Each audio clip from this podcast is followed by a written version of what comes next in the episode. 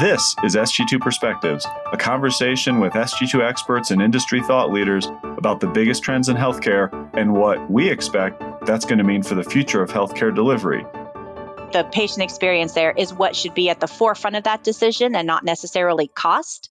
Hello and welcome to SG2 Perspectives. I'm your host, Trevor Durin. I have three colleagues joining me to talk about home based infusion. Brian Hardy and Karina Dolan lead Vizient's work in this space, and Corey Jones is SG2's expert in cancer care, which is a big chunk of home based infusion, but if not all.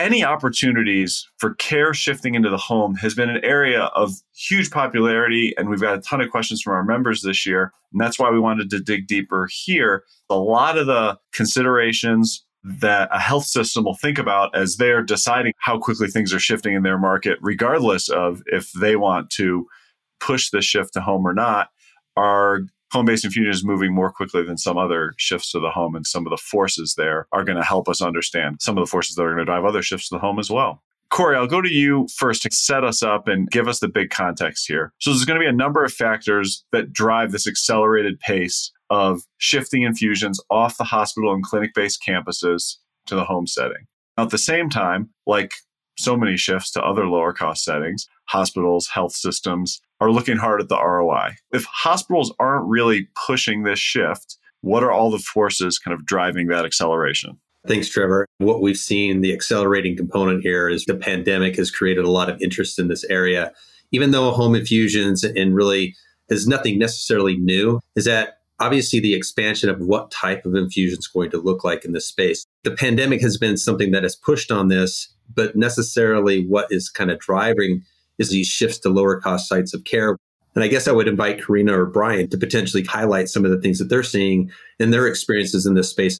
I'll speak to what we're seeing in terms of the insurance plans, PBMs, the larger major vertically integrated payers that are configuring benefits and plan packages so that there's financial incentives like lower copays or out of pocket costs to encourage patients to choose that lower site of care setting. And that's the important differentiator here that it's really about site of care. With payment and reimbursement updates, the insurers are actually employing site of care vendors to comb through patient records and look for opportunities to convert patients to the more optimal site of care when appropriate. As these programs continue to grow and proliferate, we're seeing payers refine their mechanisms and have an influx of patients to the home setting, which stands to surge dramatically over the next few years. But health system based providers are also well positioned to capture some of these patients that are directed away from their outpatient infusion departments. There are a number of benefits for both the provider and the system, and really including more efficient use of that outpatient provider setting and preventing leakage from the system.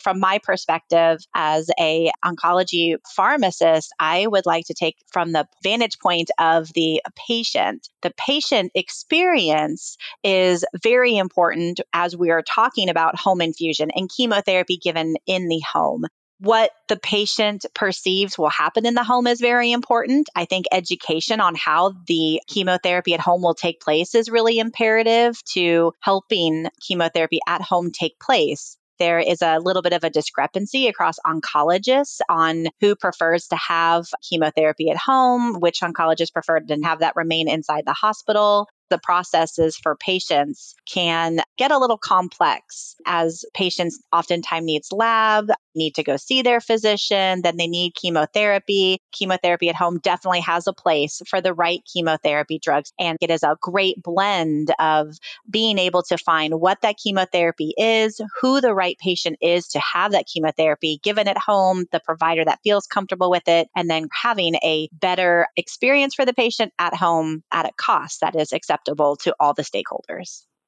Let's go a little deeper into each of those areas you've just touched on. First, let's talk about the payer landscape. It gets murky pretty fast because so many of the payers are vertically integrated. They also have a PBM, and in some cases, they even operate infusion services. That seems just like an inevitable driver of the shift. This vertical integration is a hallmark of what's going on in terms of the payer landscape You've got Cigna's acquisition of Express Scripts. You've got Optum's acquisition of Avella Specialty Pharmacy. You've got CVS owning Coram that operates the largest home infusion network in the US with more than 85 locations. There's a lot there in the vertical integration components. We've also seen some acceleration of activities that are predominantly driven by COVID 19 and this resulting pandemic on June 25th of last year, the Centers for Medicare and Medicaid issued a rule that updated the uh, home infusion therapy service payment rates using 2021 physician fee schedule amounts and really set forth routine updates to the home infusion therapy payment rates for calendar year 2021 and going forward, and setting provisions for home infusion therapy services for subsequent years. So commercial insurers have already been configuring benefits and plan packages so that there are financial incentives like lower copays or out of pocket expenses. But it's also increasingly common for payers to structure medical coverage guidelines to move the care to the lower cost setting, including the home. 88% of commercial plans utilize some form of site of care as a means of implementation. And then you've got policies with respect to the treatment in an outpatient setting for the initiation or reinitiation of certain therapies in the hospital outpatient department in order to assess a patient's ability to receive therapy in an alternate site of care. Otherwise, the plan requires that an injectable drug be administered in a non hospital outpatient setting unless the patient meets some narrowly defined medical necessity criteria. And that rationale and documentation are required from the payer to review requests for medical exceptions. So payers have been successful to a degree, and especially in, in, regional parts of the country, like the Northeast and out in the West Coast, to ensure that there's a provider network in place to serve the patients moving to these alternate sites of care through that vertical integration. That's a major driver and shift here that we're seeing.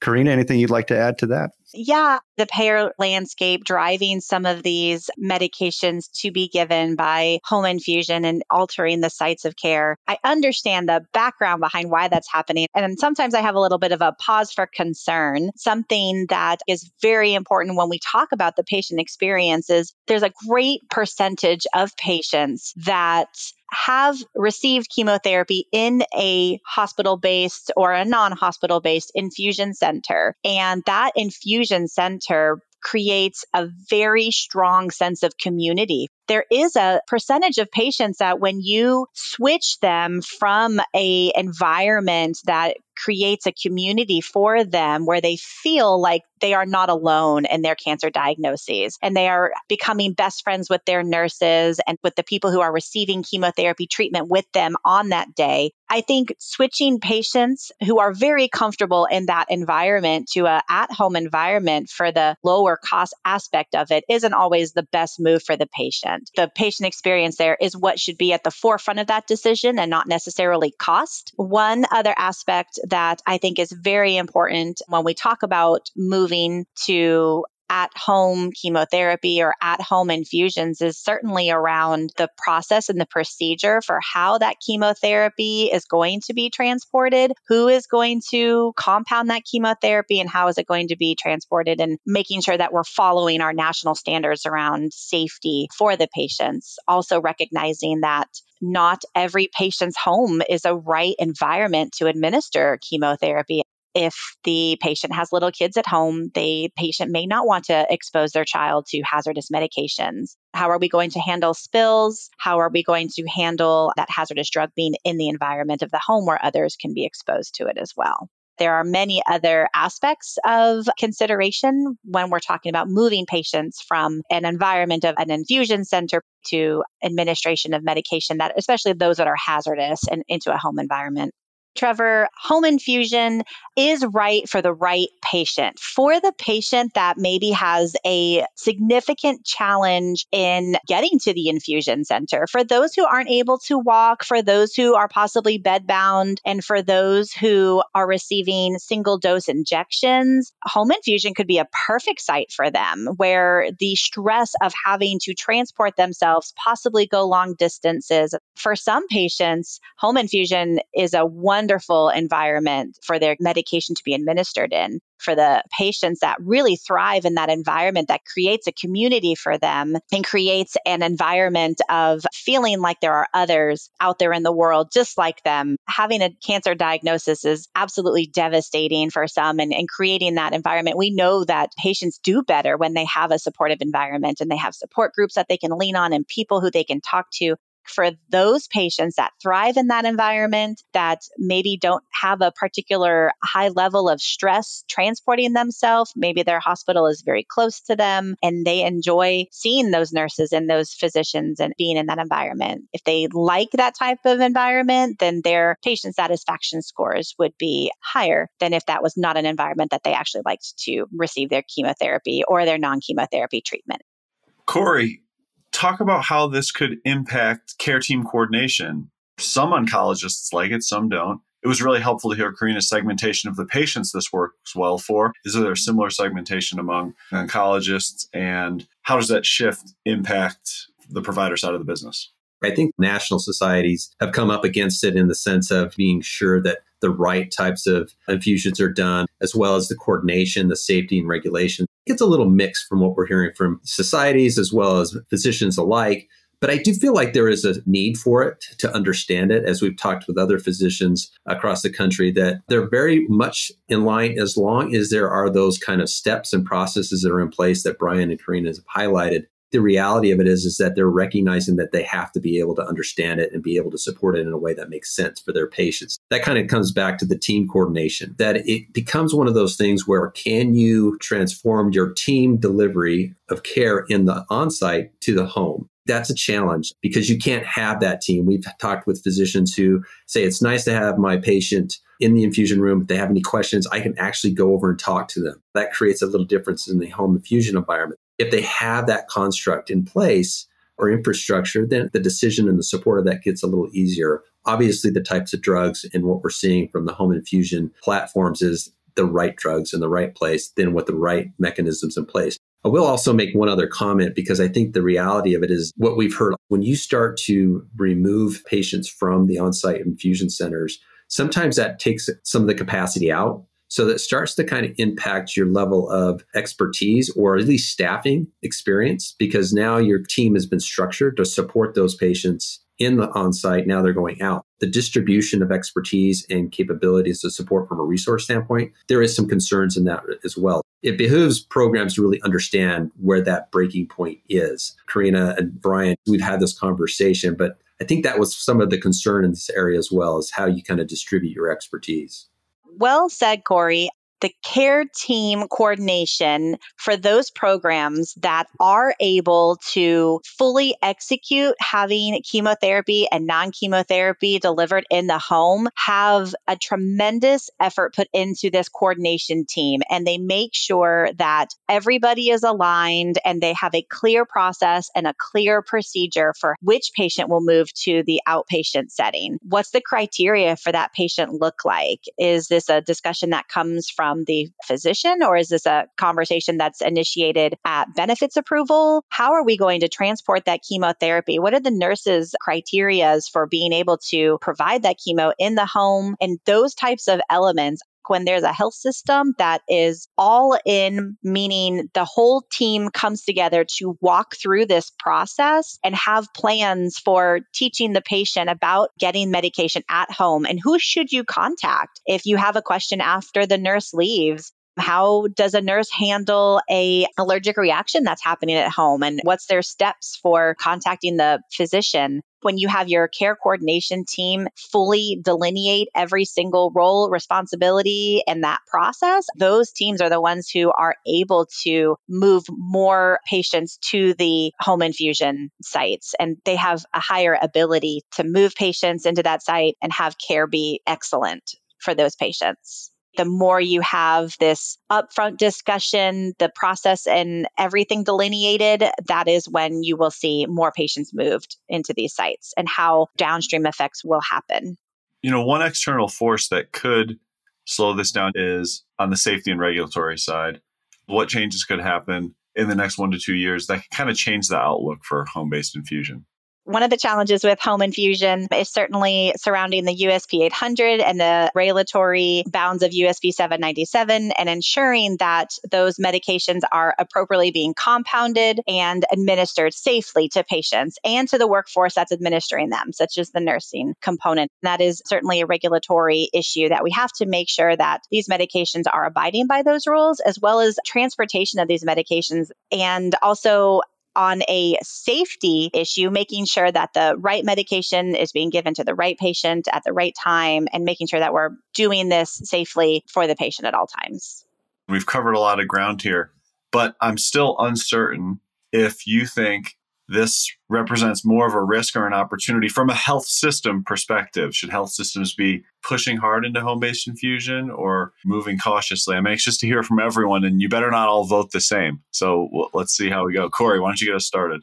My vote is we have to be able to support this, and programs have to be considering this as an option. But I don't think it's going to be as big as a lot of people tend to say, but it needs to be there. Brian, I know I'm going to platform over to you. I'm going to respectfully disagree and say that this is a massive opportunity for health system based providers to be able to capture patients that are going to be directed away from their hospital outpatient departments. Going back to patient satisfaction scores, the National Home Infusion Foundation provides patient satisfaction benchmarking on regular periods. If we go back to their April to June 2019 period, you'll see that they've got a composite score of over 95% satisfaction, that patients are very satisfied with their home infusion equipment, delivery of medications, and supplies. This encompassed over 8,000 patients. There is a significant opportunity here because patients are happy with it and it appears to be embracing home infusion. So it's not just the payers that are making the shift, it's the patient population. As baby boomers continue to move into this space and, and they change everything else about healthcare, this is another area where you're just going to see more movement into the home.